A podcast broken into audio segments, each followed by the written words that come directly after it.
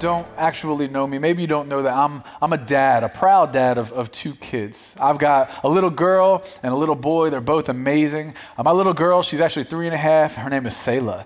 And, uh, you know, I just, I, I learned so much from Selah, you know. And one thing that I've realized about her is that she is completely unashamed. Like, she has no shame, especially when it comes to her wardrobe. So this morning, she walks out and she's wearing multicolored socks, like two different you know, socks from two different pairs of socks. And I'm like, hey, that's cool if that's what you want to do. And, uh, you know, she, I think mama actually wound up fixing that. She's wearing sandals now. She looks appropriate for church, but I love her imagination. As a matter of fact, sometimes she'll, she'll come out in a tutu. Or maybe she'll be wearing like a pretend Princess Elsa dress, right? You guys with little girls know about that. You know, she's so imaginative and, and very creative, and she, she loves the idea of a fairy tale. And, and really, don't we all? Don't we all kind of love the magic of a fairy tale? I've got some friends that have actually left the kids at the house and have gone to Disney World, right, by themselves. Yeah, you're like, hey, man, we all need to try that one because we all love a fairy tale. We love the idea of getting outside of reality. We love the idea of living in a castle and, and, and maybe having, you know, woodland fairy talking animal friends. And, and we love the idea of maybe living in a castle. And, and all these things are really cool and, and attractive to us. So, so we get to escape reality. But even my little girl, she's three and a half, at some point, she takes the tutu off. At some point, she takes Princess Elsa dress off because she know, knows that she has to be who God created her to be. She's got to be Selah. She's got to come back to reality. And, you know, sometimes we do this in our walks. Sometimes we look at our faith, really even, we look at the God that we serve a little bit imaginatively. You know, we kind of have some creative liberty that we exercise and we think about God maybe outside of just a little bit of who He is.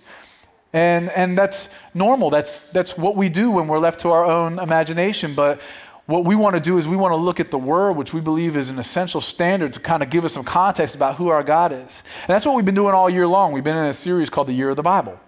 And the Year of the Bible is really a, a series where we're taking a one year Bible reading from the previous week, and we're preaching on that that coming Sunday. So the One Year Bible is a Bible plan that's available in in you know a book Bible. Uh, you can find it in the NC Cafe just outside those doors. You can pick one up. Uh, it's it's the whole Bible broken down into daily readings: a, a New Testament, Old Testament, Psalms, Proverbs, and you'll read a portion of the word every day and finish the word by the end of the year. You can also download on your uh, device, whether it's Android or Apple, something called YouVersion. That's a Bible app. And you can search out the one year Bible reading plan and read along with us because the whole church is reading. Is the whole church reading? You guys reading? Who's in Romans? Did anybody start Romans? Yeah, cool, cool. Well, that's where we're at. We're in Romans, and that's what we're going to look at today. Out of the past week's reading uh, in Romans, we learn that the book of Romans is actually a letter. And this was a letter that was written to the church at Rome by a man named Paul. Paul was referred to as Paul the Apostle.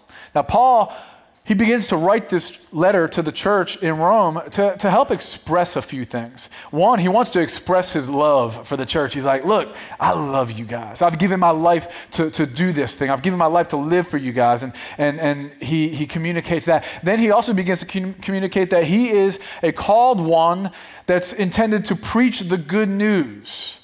He's been given the responsibility to bring this message to the church. Now, the church at Rome, kind of like our church, there's a lot of young believers, there's a lot of people with different faith backgrounds, people that come from different denominational experiences. In Rome, there was people from all different backgrounds coming together, trying to be the church together. And what Paul ultimately finds that he wants to do is he wants to bring a little bit of doctrinal correction, a little bit of, of instruction to help make sure that the church is moving forward in the right way. So we're going to look at some of those things, but what is this good news that Paul is referring to? In, in, in, the first chapter of Romans, verses 3 through 4, Paul says that the good news is about his, God's Son, Jesus. And he, Jesus, was shown to be the Son of God when he was raised from the dead by the power of the Holy Spirit. He is Jesus Christ, our Lord. And what Paul really is doing is he's laying a foundation that Jesus is the cornerstone. See, in ancient building techniques, what a builder would do is he would select a, a perfect stone, a perfect stone that was going to be the cornerstone on the foundation. And he would lay that cornerstone, and every other part of the foundation will be aligned off of that stone. And Paul's saying that really Jesus is what the follower of Jesus needs to align the foundation of his life off of. Jesus. So what Jesus says, how Jesus lived, how Jesus instructs us, this is, this is our standard. Jesus is the cornerstone. And he says, I'm telling you the good news for two reasons. One, I want you to believe.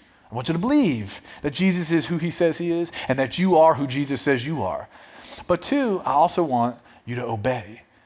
See, the belief aspect is one thing, but then there's, then there's this change of heart that comes in the, in the life of a believer. And obedience really is a reflection of just our sincerity in how we follow our God, how we follow Jesus. So I want you to believe and obey. And like I said, there was some doctrinal issues. So there was maybe a little lack of that. And Paul says, so let's take a look at, at what it means to do those things. In verse 16, it says, For I am not ashamed of this good news about Christ. It is the power of God at work, saving everyone who believes. I want to stop there. The gospel is the power of God at work. And if the gospel is the power of God, then what I want to make sure that we do is that we invite his presence, His power, His Spirit into this place to minister to us as we explore these ideas. So, Heavenly Father, we need you. God, just illuminate your word, illuminate those areas in our hearts that maybe have been darkened, God, that, that you want to shine your light in, God. We thank you that your word is a lamp unto our feet a light unto our path. We thank you, God, that you are leading us into all righteousness, that you're going to use your word to help shape us. We thank you for Jesus, the cornerstone, the author and finisher of our faith. God, and we just submit to your, your word today, God, and, and we want to be led by you in this place. In Jesus' name, amen. So, Paul goes on and he says it's, it's the power of God at work, saving everyone who believes, the Jew first and also the Gentiles. Let me clear this up for you real quick. At that time, there was Jews who were already in the promise of God. These were God's chosen people. And then there was everybody else, and everybody else was the Gentile. Well, after Jesus came, Jesus made a way for even the Gentile, everybody else, to be grafted into the promise of God, which is great news, right? But really, what I want to focus on is, is when Paul begins to refer to certain uh, things in this scripture, in this text that we're going to read, uh, and he seems like he's addressing the Jew. Really, what he's addressing is anybody that falls into the promise of God. So, so that's really the church as well. He's addressing us. So when Paul speaks to the Jew, he's speaking to followers of Jesus. Now, Paul also mentioned that he was unashamed. Why do we feel like Paul felt compelled to mention that he was unashamed? Well, this is why.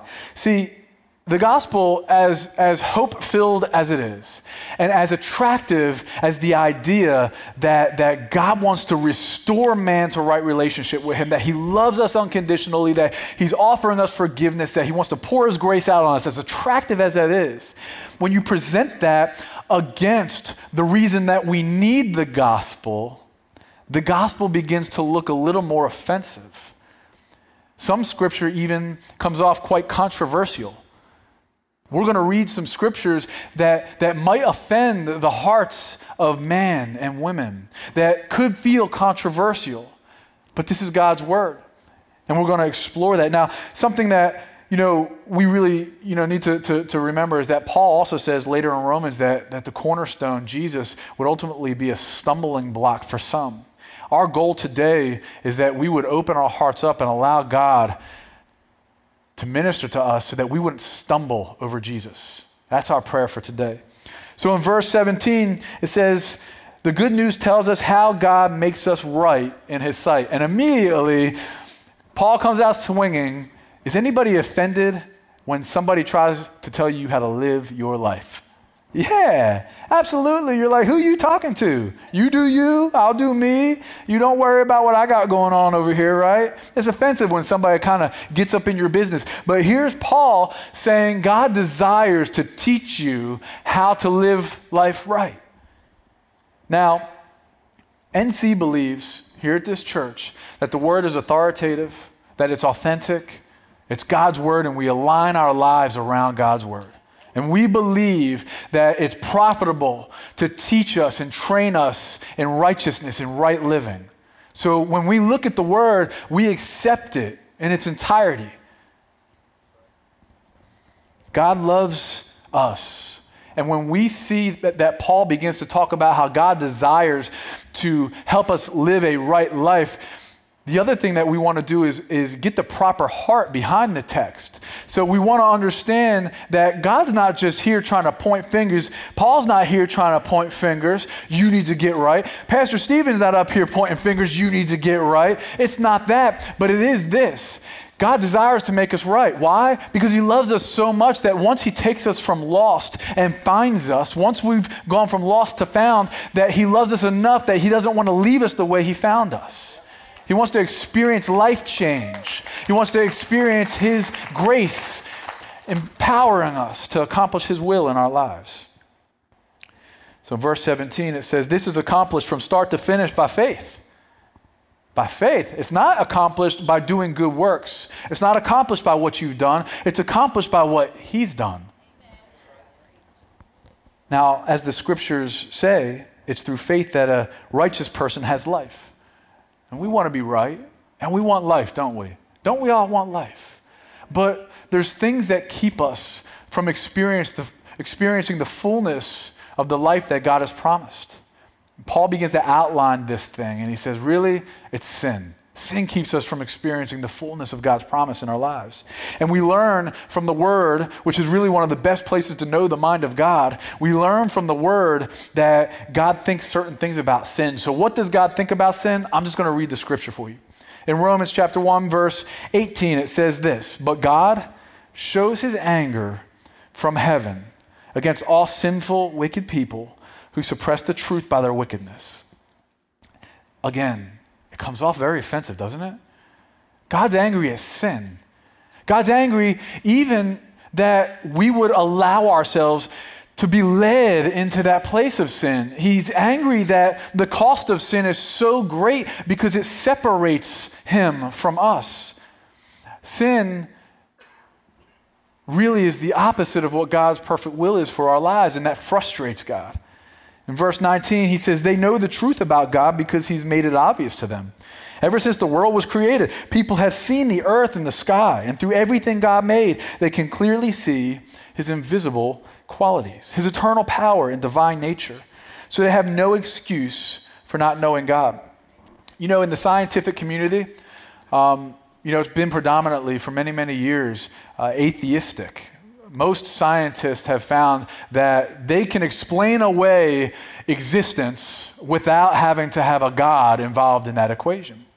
But in recent years, more scientists are coming to the reality. Astrophysicists are looking at the universe, biologists are looking at the atom, and they're looking at the complexity of life, and they're looking at this intricate design and how everything is so perfectly ordered. And they're saying there's no way that this was done without some intelligent designer being involved in the process.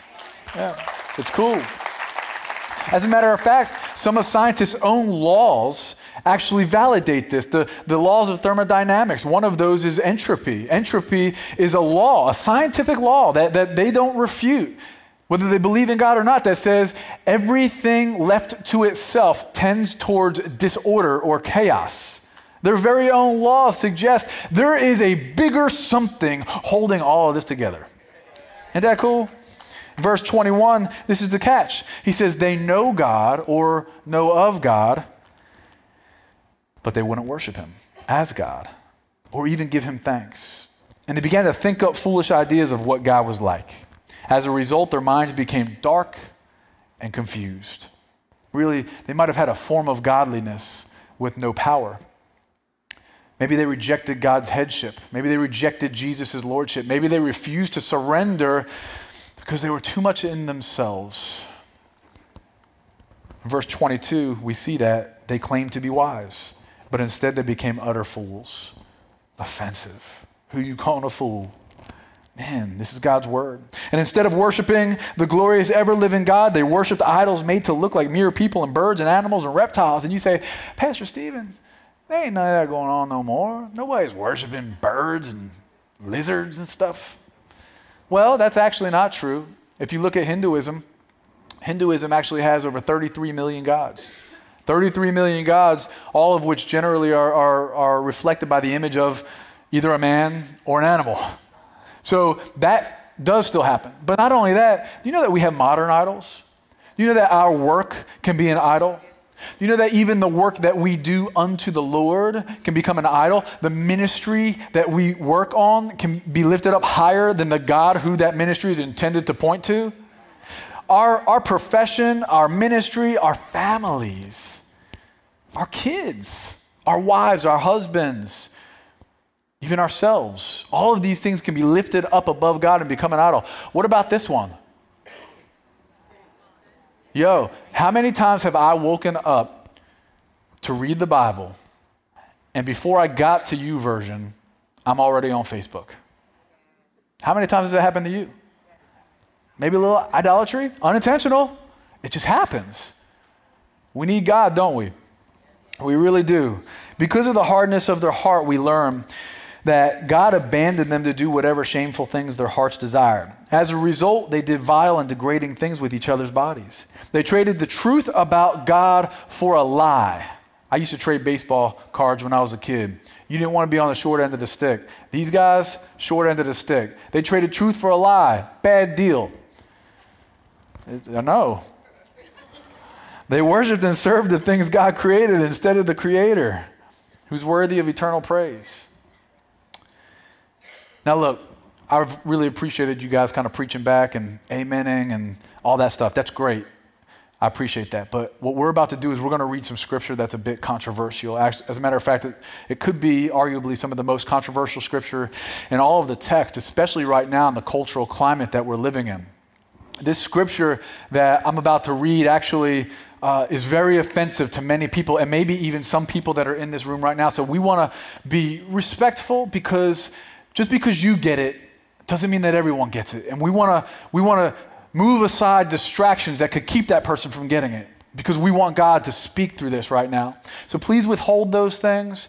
I'll let you know when we can get back to preaching at one another, okay? So here it is. One thing I want to say is this we're striving to be biblically correct. We want to be biblically correct, not politically correct. And we can't compromise as followers of Jesus. So we have to we have to look at this text. In verse 26 it says, "That's why God abandoned them to their shameful desires. Even the women turned against the natural way to have sex and instead indulged in sex with each other." And the men instead of having normal God-designed sexual relations with women, they burned with lust for each other.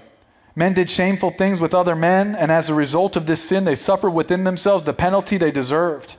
And since they thought it foolish, to acknowledge God. He abandoned them to their foolish thinking and let them do things that should have never been done. Now, why isn't this easy? Why isn't it just, well, that's what the word says, so praise God? Well, this is why. Because many people in our community, maybe even some people in these seats right now, are either they themselves wrestling with sexual identity maybe have same sex attraction and are, are figuring out who they are. There's an identity crisis taking place. Their very being, who God supposedly created them to be, is in question. That's, that's, that's a sensitive situation. Not only that, but if you look in our community, we have husbands that have walked away from wives in order to pursue maybe a same sex relationship. We have sons and daughters who are coming out, and parents are, are struggling with how to respond in a biblical way, responding by the Holy Spirit, but with love and grace, yet not trying to endorse and condone while at the same time trying to love and lead. That's a very difficult spot to be. It's very difficult. So the word is very clear, it's black and white, and we won't compromise on that. We're not going to allow culture to shape our thinking about what we believe. This is who we are. But we've got to start to reevaluate the way that we navigate this conversation because I'll tell you this standing on a soapbox and yelling through a bullhorn and holding up signs isn't going to cut it. Love and compassion has got to be the driving motivator, and we've got to, before we speak, listen We've got to learn to listen. And then as we develop trust in the context of these relationships, now we can begin to be not a flashlight in that person's eyes examining what's inside of them, but rather a lighthouse saying, Come to this because this is what God has called us to. This is what God has called you to. You don't need to live that life of compromise, and you can come be part of everything that God has destined you to be part of. You can amen that. Now, the cool thing about Paul is he doesn't show partiality. Paul's not here to nitpick one specific group of people. As a matter of fact, Paul lumps everybody off in this thing, right? In the next couple verses, he said, Their lives became full of every kind of wickedness sin, greed, hate, envy, murder, quarreling on social media, deception. That's in the scripture. Malicious behavior and gossip. And we hate gossip, don't we? Northwood Church, do we hate gossip? Can we stop talking about things that don't matter? Can we just build one another up and lift one another up and speak life? Because gossip is, is horrible. God hates it too. They're backstabbers, haters of God, insolent, proud, and boastful. Any proud or boastful people in here? I've been that. And sometimes still, even at times. And they invent new ways of sinning and they disobey their parents. Students, this is you. They disobey their parents. Students, can I just challenge you right now for just a moment?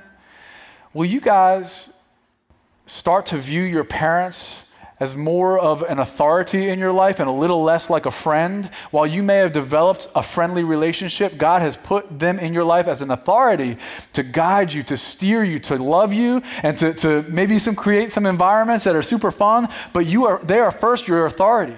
And if you don't learn to honor your God-given authority, then you'll have a very difficult time honoring the most supreme authority in your life, God Himself.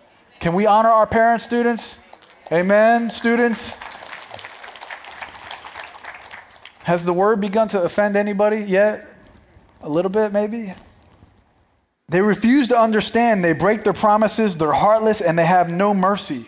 I think maybe they have no mercy because they don't understand the nature of God. See, God is, is rich in mercy. God is rich in mercy. And while God talks about the things that separate us, his desire is that he can extend his mercy to us. He wants to lay merciful hands on us that we would know His goodness. Now, we're going to talk about His mercy in a little bit, but at the same time, we have to acknowledge this attribute of God. He's also a just God. And justice is very important. Now, this is hard for some people. They know, those people that Paul was just referring to, they know God's justice requires that those who do those things deserve to die. I don't think he's referring to a physical death. This isn't off with their heads. This is a spiritual death, a, a spiritual separation from God. Yet they do them anyway. And worse yet, they encourage others to do them too. So God's ultimate desire is to save us from ourselves. Let's clear that up. However, the answer to the question that we started with, what does God think about sin? Well, we learn in the scripture that the wages or the penalty of sin is death. That's hard for some people to swallow, especially in a cultural context where everybody just wants to believe that God loves everybody, which is true, and everybody's made in God's image, which is true, but also that everybody will have forgiveness whether or not they surrender their lives to God, and that everybody will have heaven whether or not they surrender their lives to God. Those things are not true. And, and God's justice is important for us to explore. Because really, without justice, we have a difficult time ever understanding his mercy. So, the one thing that I really want to make sure that we understand that Paul is, is, is kind of dialing in, though, is this is not as much about anybody else. You know, when we were reading through those things, did, did it just so happen that maybe somebody else popped in your mind? Oh, yeah, proud and boastful. I know a guy. I know a guy. Yeah, he needs this. I'm going to send him the link on Facebook later. I think Paul really, I think Paul is referring more specifically to us as individuals, our individual relationship with God. As a matter of fact, we see that in Romans 2:1. It says, You may think you can condemn such people, but you're just as bad. You have no excuse. When you say they are wicked and, and should be punished, you're condemning yourself. For you who judge others, do these very things. Paul's saying, Know your role in the courtroom. You're not the judge. You're not the jury. As much as some of us enjoy being the prosecuting attorney, we're not that either. We make a real good case, don't we? But not only that, we're also not the defense attorney. We're not supposed to run to the defense of somebody who's living outside of the will of God, who's trespassing God's standards, and say, It's okay, you can do these things. God loves you. That's not what He's calling us to do. He's calling us to be witnesses in the courtroom. That we would put our hand on the Bible and that we would say, I swear to tell the whole truth, nothing but the truth, so what? Help us, God. Help us to tell the truth with grace and mercy. Help us to tell the truth first to ourselves. Help us receive this truth. We're witnesses. It's got less to do with other people and more to do with what God's doing in our lives. So the question is how does God respond to sin? In verse 2, he says, And we know that God in his justice will punish anyone who does such things. And then he goes on in the next few verses, which I'm just going to rattle off, and he mentions a couple things that are, that are pretty intense. And he says, God's righteous judgment will be revealed. He'll judge everyone. He'll pour out his anger and wrath. There will be trouble and calamity. People will be destroyed. People will be judged. And again, we don't like this attribute. Our imaginative God is so much more attractive. He just loves people. He just, it's just whatever, live however you want. But there'll be a judgment. C.S. Lewis says, Mercy detached from justice grows unmerciful. We want mercy, but we don't want justice. Mercy detached from justice actually grows unmerciful. Without justice, mercy can't exist. So God has to be just, and God also has to be merciful. Now, I told you about my firstborn. Now, let me tell you about my secondborn, Justice. His name is actually Justice. He just hit a year the other day. And a year and a couple days ago, we were in the hospital and my son was being born. And we're full of expectation and full of joy, right? Because my son is coming. And Amy's over there laboring, giving it her best. She's a hustler. You ladies, man, I'm telling you right now, I could never. Just give it up for the ladies in the house who have had babies. Because I've been at both of those, and uh, I wouldn't do it. I would just be that parent, be like, nah, we're just gonna travel. And but Justice was born, and, and when he was born, as excited as we were, we, we found that he was born without his left hand. Now, don't get me wrong. My son is my son. And, and at the very moment that I realized it happened, I remember smiling at my wife saying, Baby, this is our son. We love him. At the same time, I'm stomping my foot through the concrete floor of the hospital. This tension, this frustration, yet this love. It's this dichotomy. And over the coming days and weeks and months, you know, I had to wrestle through some things. We have had to wrestle through some things, asking why did this happen? And the word that God put on my heart was that justice won't always look the way you think it should look. Justice won't always look the way you think it should look.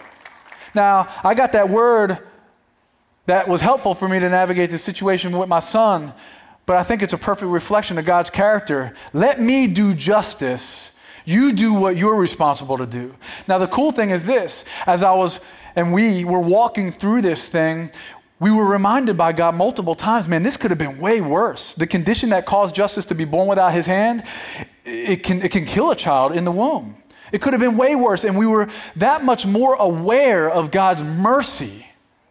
And it took, it took having to experience and wrestle through something that we couldn't reconcile, God's justice, to also know his mercy.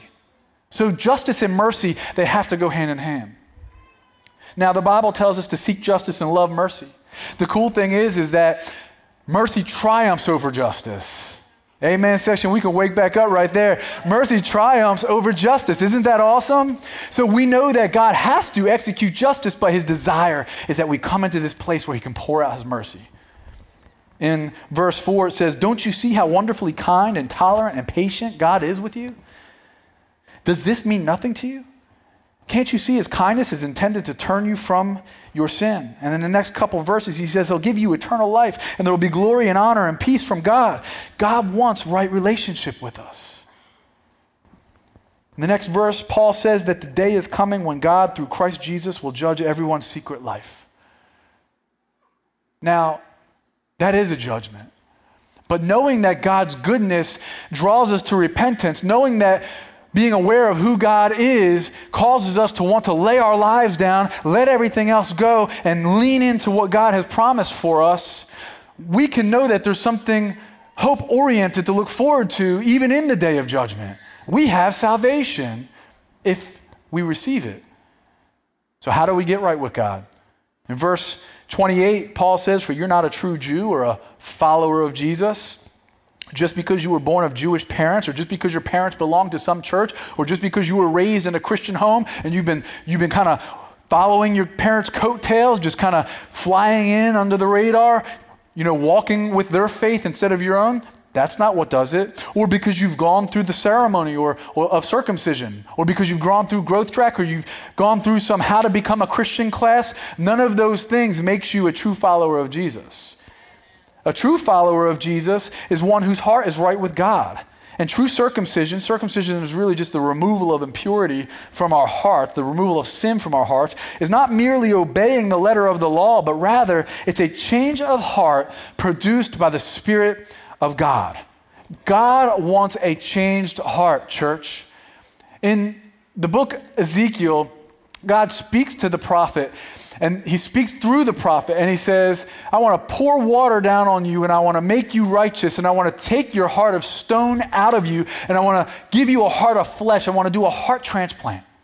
That's what God desires for all of us. Everyone that's outside of his will. Everyone that found themselves in this camp, God desires to give them a heart transplant and know them as His own. As a matter of fact, He wants to put the Spirit of His Son in them so that they cry out, Father, God, Daddy, I'm desperate for you. That's what the Spirit of God in us causes us to do. So the question is is there anyone in here that's desperate for God? More importantly, is there anyone in here that has just become desperate for God, for this God we've just been talking about. You're about to have a chance to receive Him. What we need to do is we need to bow our heads and close our eyes. First, what I want to do is I want to pray with the church. Now, church, God's love really is powerful and it covers a multitude of sins. And we press into His love. But we also need to know that we can't continue to willfully choose to do things outside of what God has called us to and expect that God not come and try to bring some correction to our lives. This is part of God's nature, it's part of our, His character. So, right now, we just want to quiet our hearts. Remember, this is between you and God, not anybody else. And God, we're just here to get together today, just seeking your face as your church. And we're saying we need you, we want you, I know we don't act that way sometimes. I know sometimes we're distracted by these other things that we've really almost made idols in our lives, God. God, we're distracted by so many things. God, would you forgive us and draw our hearts back to a pure obedience where we just submit to you? God, we want to know you more deeply. We want to know more of what you have for us. And we want to honor you with our lives in every way. That the words that we speak be honoring to you. That our deeds be honoring to you. And that you get the glory for it. God, we just want your presence in our lives. We thank you for it. Now, church, you continue to pray for those people that I'm about to talk to right now. See, there's some other people that are sitting in this room right now. And maybe you've not known God. Or maybe you thought you knew God, like some of these people that Paul kind of expressed, and, but maybe it's been kind of like a form of godliness without power. But you know what God wants to do? God wants to pour His Spirit onto your life and into your heart right now. And He wants to give you a heart transplant. And He wants to revive your life. He wants to save your soul and you're sitting in the room right now and you're thinking about all the things that were said and you're like, hold on, you said a lot and, and I get that, that's cool, that's great, but can you just kind of sum it up for me? And that's what I want to do for you right now. If you're sitting in this room in a seat and you're saying, I think that God is asking me to lay my life down, but I just need to hear it really clearly. I'm about to give you a very clear gospel presentation. I'm going to spell it out letter by letter. Gospel spelled with G. God created us to be with Him. O, our sin separates us from God. S, sin cannot be removed by good deeds. P, paying the price for our sin. Jesus died on a cross and He rose again. E, everyone who trusts in him alone has eternal life. And L, life with Jesus is a great adventure that lasts forever and can begin for you right now. So we're putting aside this imaginative God. We're putting aside the fairy tale, and you're about to say yes to becoming part of the greatest story ever.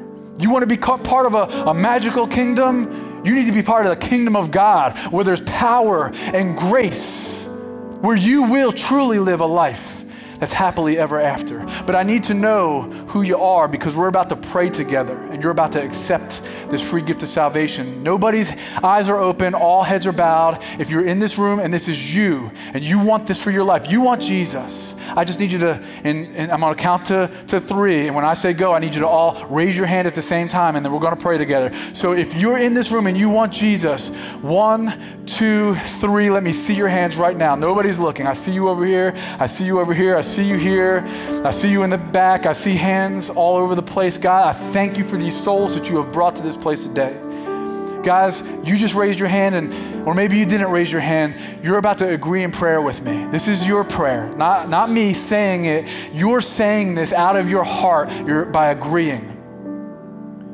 And God's gonna own you as his own. He's gonna call you son, he's gonna call you daughter. This is your prayer. Father, forgive me. I've, I've been living a life of sin. I want to lay myself down at your feet right now. I want to accept this free gift of salvation that you have offered me. I'm confessing right now with my mouth that Jesus is Lord. I believe in my heart that God raised him from the dead by the power of the Holy Spirit. I want that same power of the Holy Spirit to live inside of me and to cause me to live a life worth living. I want to be saved. Calling on your name right now, Jesus. And I thank you for saving my life. I, I give you my all, I give you everything I have. Take it and do with me what you will. In Jesus' name, amen and amen. Come on, let's give it up for God, the lives that He's changing.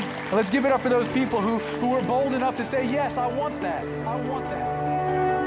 If you just made that decision, let me be the first to say congratulations. The decision to follow Christ is just the beginning of your relationship with God, and we'd love to help you with your next few steps. If you'll text the word SAVED to 51660, we want to send you a link to our website that'll explain a little more about the decision you just made and give you some steps to take so that you can grow in your new relationship with God. We're one church in multiple locations. We have a campus in Gulfport, Wiggins, and in Long Beach, Mississippi. If you're in one of those areas, we'd love to see you at one of our live services. You can visit our website, northwood.tv, for service times and directions. If you'd like to give to this ministry, you can do that online as well. Just go to northwood.tv slash give, or you can text the amount you'd like to give to 228 215 3421. Again, that's 228 215 3421. Standard data rates and text charges may apply. Thanks for joining us today. We'll see you next time.